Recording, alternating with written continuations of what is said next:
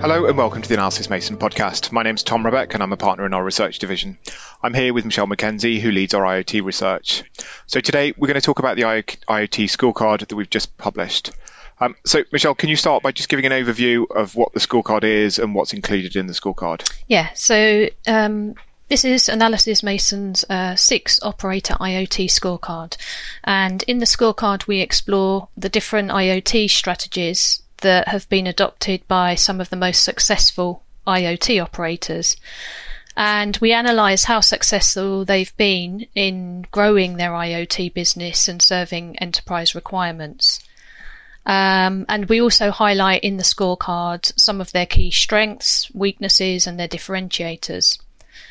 Uh, and we use um, certain key criteria to determine the strategic direction that each of the operators is pursuing for IoT. So we typically evaluate, um, obviously, their overall strategy and vision for IoT, but then their connectivity proposition and what they're doing to try to differentiate that, um, how they've grown their connections and revenue base and what they're doing to drive scalability um, and then we look at things like their horizontal capabilities, what sort of, you know, device management services they're offering or security. Mm. We look at their end to end vertical strategy. And then we also look at some of their complementary capabilities, such as private networks and edge computing and so on. And then based on these results, we've placed each operator in one of four categories uh, specialists, enablers, challengers, and pioneers. And today, I think we're going to talk about the pioneers. Yeah. I mean, before we get on to the pioneers, I think it's also worth saying about the scorecard. We, are trying to highlight who's doing who's doing well and, and, and show what they're doing, but it also provides lessons for other operators who are interested in growing their IoT business. Yeah, that's right. Yeah, um, yeah. So let's concentrate on the, the, the pioneers. So that's the, the top right quadrant as we have it. So there are four operators there: AT and T, China Mobile, Telefonica, and, and, Vodafone. So let's take each one of those in turn, and maybe you could pull out uh, one or two things that they're doing that they're doing well. Okay, so AT and T, um, as we know, they've been delivering IoT solutions for a long time now. Um, and they've achieved, um, you know, some size and scale in IoT. Uh, they reported 81 million connected devices on their network at the end of 2020. And they're especially strong in automotive. Uh, they have a very strong ba- brand among automotive OEMs. And uh, we estimate that they're providing connectivity now for more than 40 million vehicles. And last year alone, they added uh, almost 10 million to the network. Uh, and that was, you know, during the pandemic. Mm.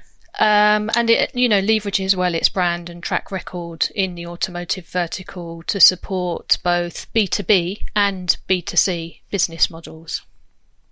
Yeah, I mean, it's interesting with AT and T. They're clearly doing very well, but they don't. It's not as prominent for, for AT&T, you don't see it in the investor announcements or the capital markets day to the same degree as you do for some of the other operators. No, that's true. And, um, you know, it's not very clear at the moment what they're doing in other verticals and what their hmm. strategy mm. is there.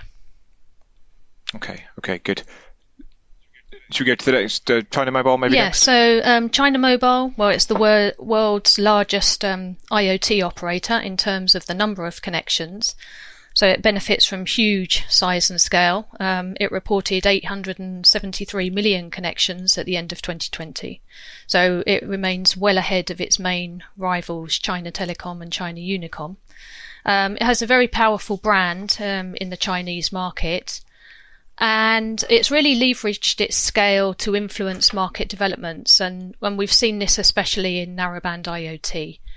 Um, and um, in, in, addition to that, its parent company, China Mobile, is investing um, significantly in 5G um, industrial transformation and um, China Mobile, along with the other China uh, Chinese operators, is really benefiting from you know state backing, state stimulus mm. funding um, in in this area. Yeah, I mean the numbers are just staggering, aren't they? When you, you, you think of China Mobile, I mean AT and T's big with 80 odd million um, connections, and then China Mobile's what 10, 10 times the size yeah. of that. It's amazing, and and there are always questions about their numbers and, and whether they're all active or, or, or whatever. Um, but but even even so, it's a, it's a, they have a staggering number of connections. Yeah. Um, so next on to Telefonica. Yes. So Telefonica again, it's taken a long-term vision uh, for IoT, um, and it's developed a strong set of capabilities. It had um, just over 26 million connections at the end of 2020, so so doing well. Um, and it's invested uh, heavily in developing its its its platforms for IoT, so its Kite platform, but also other platforms that may be more focused in specific verticals and so on. Um, it has smart digits and smart steps, and its Luca platform mm. and so on. Um, yeah. And you know, it's demonstrated its ability to build vertical solutions with its proposition for the retail sector. So it's built a full sort of suite of end-to-end services for for retail and has demonstrated good sort of revenue growth in that area.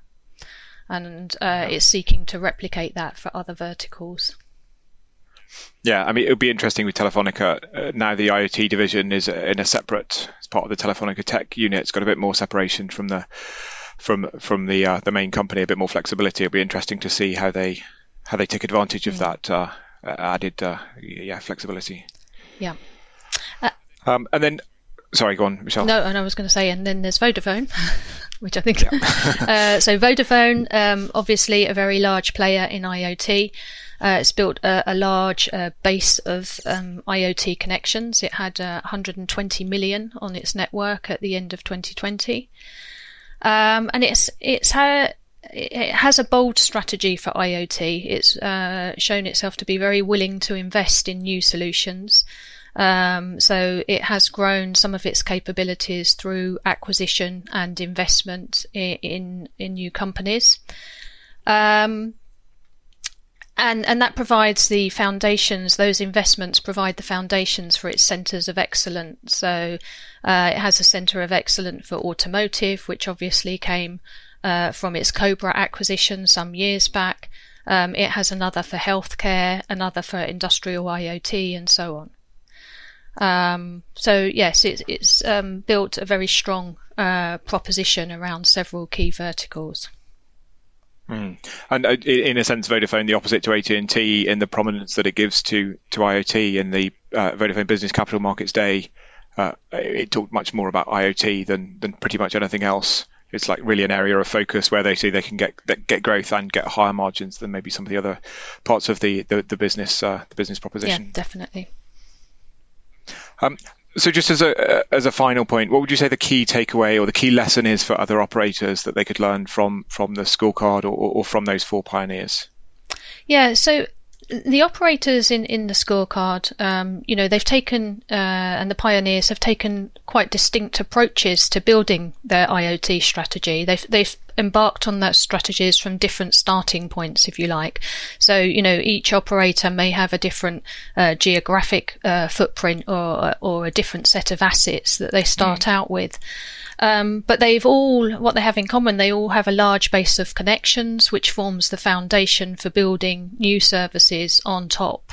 Um, on, on, top of that, they benefit from scale, um, and you know they they've taken their set of IoT capabilities beyond that initial starting point in connectivity, uh, and they haven't been constrained at all by their traditional, their legacy smartphone business. Um, you know, they, they've, they've embarked, um, taken a different approach, if you like, to, to building the IoT business. Yeah, so it's clearly been it's helped them that they have that starting position and the scale and so on. But what they've done with IoT is push it a bit further, and they've been I guess bold enough to do that. Is that, is that yes, right? Yes, that's correct. And and they've they've they've matched their sort of strategy and ambition with the right levels of investment and resource and so on. Yeah, which I guess is it does set these uh, these operators apart from uh, many other operators who've talked about IoT, but maybe haven't made the investment in it. Haven't like you talked about Vodafone. It's bought what, five or six different companies now that yeah. focus on IoT. It's really yeah, it, it's spent some money building up its IoT capabilities. That's right. Okay, great. Um, thank you for that, Michelle. You can see an article about the scorecard on our website, and subscribers to our IoT research can see the full report. We'll put links to both in the show notes. We also have a webinar to talk about the results of this scorecard in more detail. The webinar is going to take place on July the 8th, and we'll also put a link to the sign up for that webinar in the show notes. To automatically receive future episodes, please subscribe to the Analysys Mason podcast. Thank you for listening.